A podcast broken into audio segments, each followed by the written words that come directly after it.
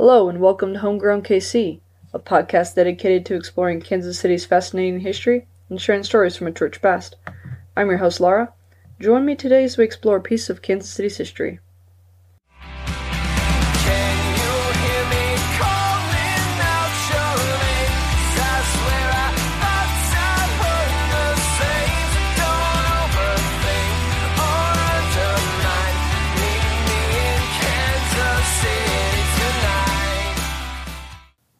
Greetings, listeners.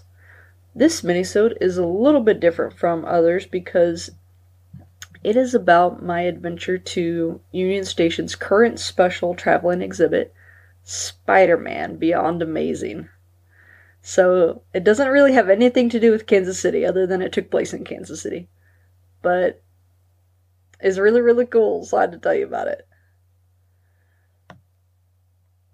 Alright, so all of the exhibits, first of all, all the exhibits that come to Kansas City are top notch, just fantastic. This one is no exception. I have been wanting to see it since it was announced in December 2022. Actually, specifically, I wanted to go with my nephew because Spider Man is his number one favorite superhero. Spider Man is the number one favorite superhero of all three of my nephews, and he was mine as a child too. Today, I wouldn't say that he is, but he's still pretty high up there. Um, I knew the other two nephews wouldn't be able to make it because they live farther away, and um, they just don't get up here very much. But um, I knew that I knew that Ivan would love it, so it was it was a good choice.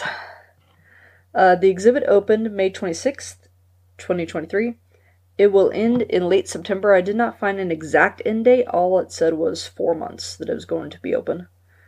The exhibit hall is open from 10 a.m. to 6 p.m. Monday through Friday, 10 to 7 on Saturdays, and 10 to 5 on Sundays.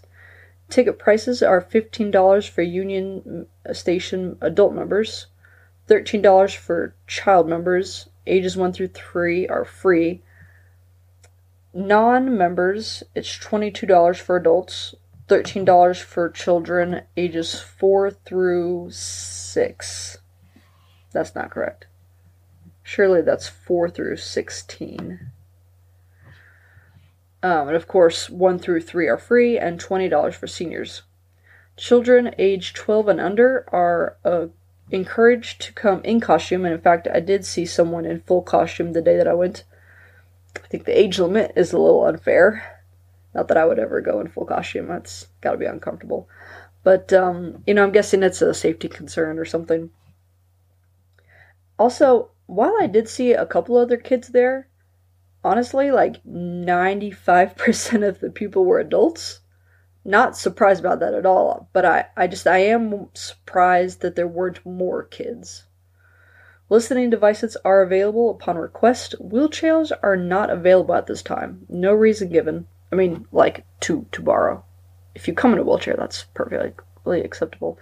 Um, no reason why they're not available at this time, but that sucks for those who have a mobility disability and don't have their own wheelchair, which is totally a thing. Like my bestie fought with her insurance for a year, maybe more, before they finally sent her her wheelchair. She just got it a few weeks ago. The front parking lot is a $15 fee. I mean, just flat $15. It's good until midnight. And you do need to type in your license plate number when you pay at the kiosk, so take a photo for reference. Or, and I just found this out, the garage is actually $6 for four hours. It only took us an hour and a half to get through this exhibit. Actually, this is probably the shortest exhibit the Union Station has hosted in a, a while. um, I think I was like at four hours at the one at for Auschwitz. Um, so yeah, so park in the parking garage because that's way cheaper. If you're there for four to eight hours, it's twenty three dollars. No wait, no, sorry, anything over eight hours is twenty three dollars. If you're there for longer than four hours, it's fifteen dollars. But yeah, still, I mean, I think the only time that you would choose the front lot over the garage is if you're like, I'm gonna park here in the early morning hop on the streetcar and ride it around town all day and then come back after dark. And yeah, so I'm a big comic book nerd. I've been really excited for this. But this exhibit, it's focused on Spider Man, right? But it's more than just Spider Man. Like, it includes pop culture history, comic book history, the history of the comic book industry. And since comic books are a form of literature, it's literary history. But comic books also feature extensive illustrations. Uh, you know, I think it would be easy to, beyond easy actually, to make the argument that more illustrations than um, dialogue. So it's art history. Um, this exhibit also talks about the creators, um, the writers, the artists, the editors. There are movie props on display, so there's cinematic history. And the exhibit doesn't go into this. It would have been really cool if they did. But you know, the history of pop culture is really, really important, and you can trace actual historical events and their impact on pop culture, and then the reverse how pop culture influences society. It's really fascinating. My first favorite thing about this exhibit, or things, multiple, are the movie props. Two of Tom Holland's spider suits were on display. Part of Doc Ar- uh, Dr. Octopus's arms are on display from, um, I think specifically from Spider Man 2 back in the early 2000s. Um, the Green Goblin suit, suit from the Amazing Spider Man movie with Andrew Garfield was on display. There was a Goblin Bomb on display, a couple other props. Um, the suits were really cool. They were in full body. I didn't realize how short Tom Holland is. Like, he's taller than me, yes, but he's only 5'8. Like, for an adult male, that's considered kind of short. Alright, and in retrospect, because at the time I was just so gaga goo goo eyed, um, but in retrospect, the most surprising thing was not what I saw, but what I did not see. And, you know, honestly, I hope this means that I just missed it. Um, because I, I walked too fast or something. But there's, I didn't see anything about the most famous quote to ever come from Spider Man with great power comes great responsibility. I mean, not including that or anything about it is like going to a Star Wars exhibit and not seeing anything about Yoda's line of do or do not, there is no try. Or Vader's, no, I am your father. Because that line is forever misquoted. He never calls Luke by name there. Um, I mean, it would, and not just the line, okay? I mean, there's, there's no physical component to this quote, obviously, but I mean, imagine going to an exhibit on on World War II and Hitler's not named. Like, it's just you might miss it at the time, but then when you think back about it after, it's like, this is the most important thing. Why is it not there? Most of the exhibit was actually um, pieces of or um, enlarged images of original artwork from the comics. Um, in the very beginning, before you even get into the exhibit hall, there's a comic, like the page itself, on display of Spider Man's visit to Kansas City. That was really cool. Um, and like I said before, there's um, biographies on the various Spider Man creators. Um, there's other character profiles besides Peter Parker.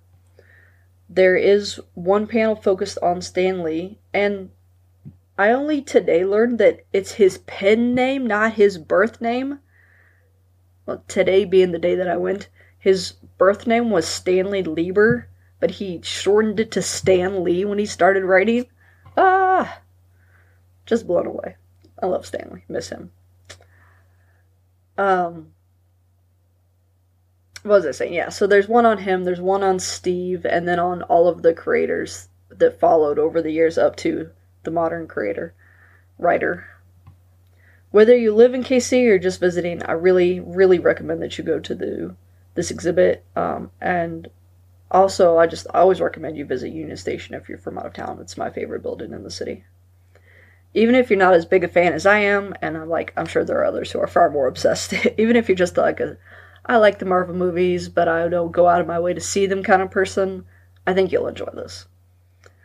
Thank you for joining me today on this adventure. Also, make sure you listen to the other mini-sode that I just released about my adventures going through the first part of the KC Rainbow Tour. Um, sorry, one more thing actually before I sign off. I want to revisit some of my recent remarks on gentrification. Um, due to a highly, highly brief conversation that I had with my brother after the exhibit. So, the city is being gentrified. It's it's under the process of gentrification.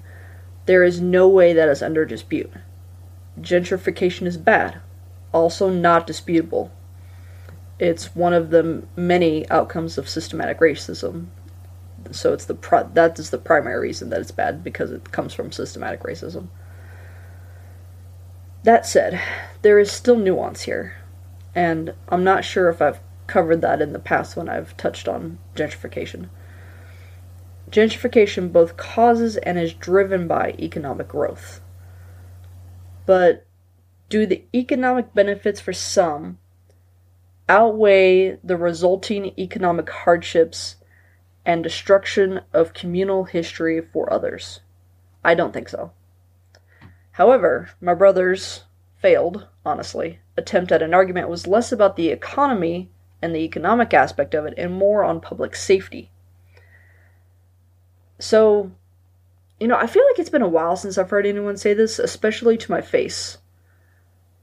Um, but honestly, since I started doing the podcast and since I got my own place in Midtown a few years ago, I have heard a lot of comments about how KC's not safe or Midtown is not safe.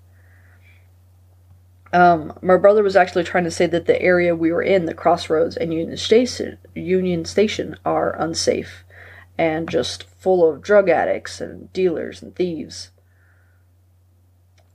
At one time or another, I have heard that about basically every single neighborhood in KCMO and KCK. River Market, Downtown, Power Light, Crossroads, Union Station, Westport, Downtown KCK, Quindaro. Hell, all of Wyandotte County. I've even heard it said about the plaza that it's unsafe. And y'all, that is just discriminatory fear mongering BS. And I feel that is based on and continues to play into racial and economic profiling and discrimination. So it's bad, don't do it. Yes, Kansas City has a lot of homeless. I spoke about this last summer after I visited the eviction exhibit at the public library. I don't know the statistics, but I'm sure that many of our citizens are struggling with addiction. And statistically, we do have a really high homicide rate. Now, all that sucks. That really, really sucks. And there are issues that we need to improve. But every city deals with these issues, and I don't say that to be dismissive. But every time a comment like this is made about the quote unsafety of the city, um, I feel like the commenter is trying to make it sound like we live in Gotham or something. And it is absolutely not like that. Are there neighborhoods that are truly unsafe to visit? Maybe. Okay, and maybe it's because I tend to stay in the city center, which, as stated before, has been and continues to be gentrified space. Maybe this is because I'm speaking from a position of privilege, but I honestly haven't ever visited a neighborhood and felt unsafe walking around, especially in broad daylight.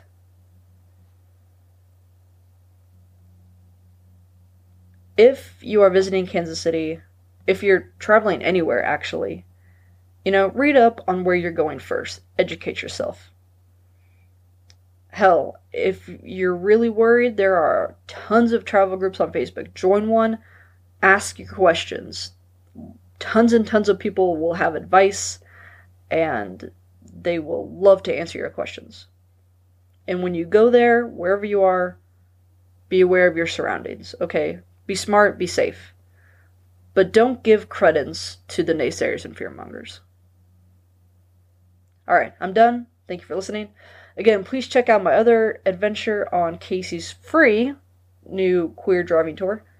I hope you will consider becoming a financial supporter of this show. There are several ways you can do so. You can subscribe to patreon.com slash homegrownkc or redcircle.com slash homegrownkc. And you can also give a one-time donation at redcircle.com slash homegrownkc or ko-fi.com slash homegrownkc. That's ko-fi.com slash homegrownkc. You can give as little or as much as you want each month, even as little as a dollar. Once you sign up and you become a subscriber to the show, you will be charged on that day that you sign up and then on the first day of every following month. When you become a patron supporter, you get three things. One, you get an item from the merchandise store valued at $5 or less. You get a shout out on every episode and social media post. So thank you, Bjorn and Joan, for your continued support. You also get access to exclusive bonus content featuring other local historians, archivists, and museum curators. Everyone who simply donates will receive a shout out on the next available episode, but you will not get any of the bonus content or anything from the merchandise store. Additionally, if you give a donation rather than become a subscriber, um, and this is specifically on Ko-fi, 1% automatically goes to help fight climate change. My most recent Patreon episode was with Jennifer Lovesey Mast. She is probably the world authority on the history of Worlds of Fun, the theme park here in KC. Now, also owe my patron supporters an apology because I have not yet edited and uploaded that episode. I know I'm a little bit behind on that. Thank you for your patience. I should have plenty of time to get that up this weekend. If you cannot support me monetarily, you can totally still support me by following, liking, and subscribing to all my social media pages. That's Facebook, Instagram, Pinterest, Tumblr, and Twitter. I also have a YouTube channel. I'm Homegrown KC on all of them. You can rate and review me wherever you listen, but especially on Apple Podcasts. Visit my website for additional information on every topic. That's homegrownkc.wordpress.com. My website is still and will continually be under construction as I create new content. But uh, I am working on that. So you can subscribe to my newsletter on my website. That's actually the only place that you can subscribe to my newsletter. Once a month, you'll get an email that says, Here's what's new, here's what's going on, here's what is coming up. If you have any questions, comments, or concerns, you can email me at homegrownkcpodcast at gmail.com or you can send me a private message on any of my social media networks.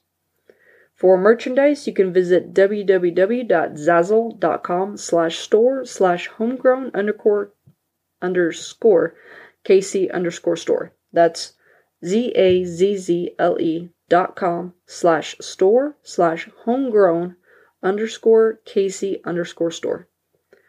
Thank you goes out to my talented sister-in-law for the creation, um, Sarah McCombs, for the creation of my logo to the Dear Misses for the use of their song Kansas City as the intro and outro music of every episode, to local libraries, which enable me to gather all my research, and to you. Thank you for listening. Cheers.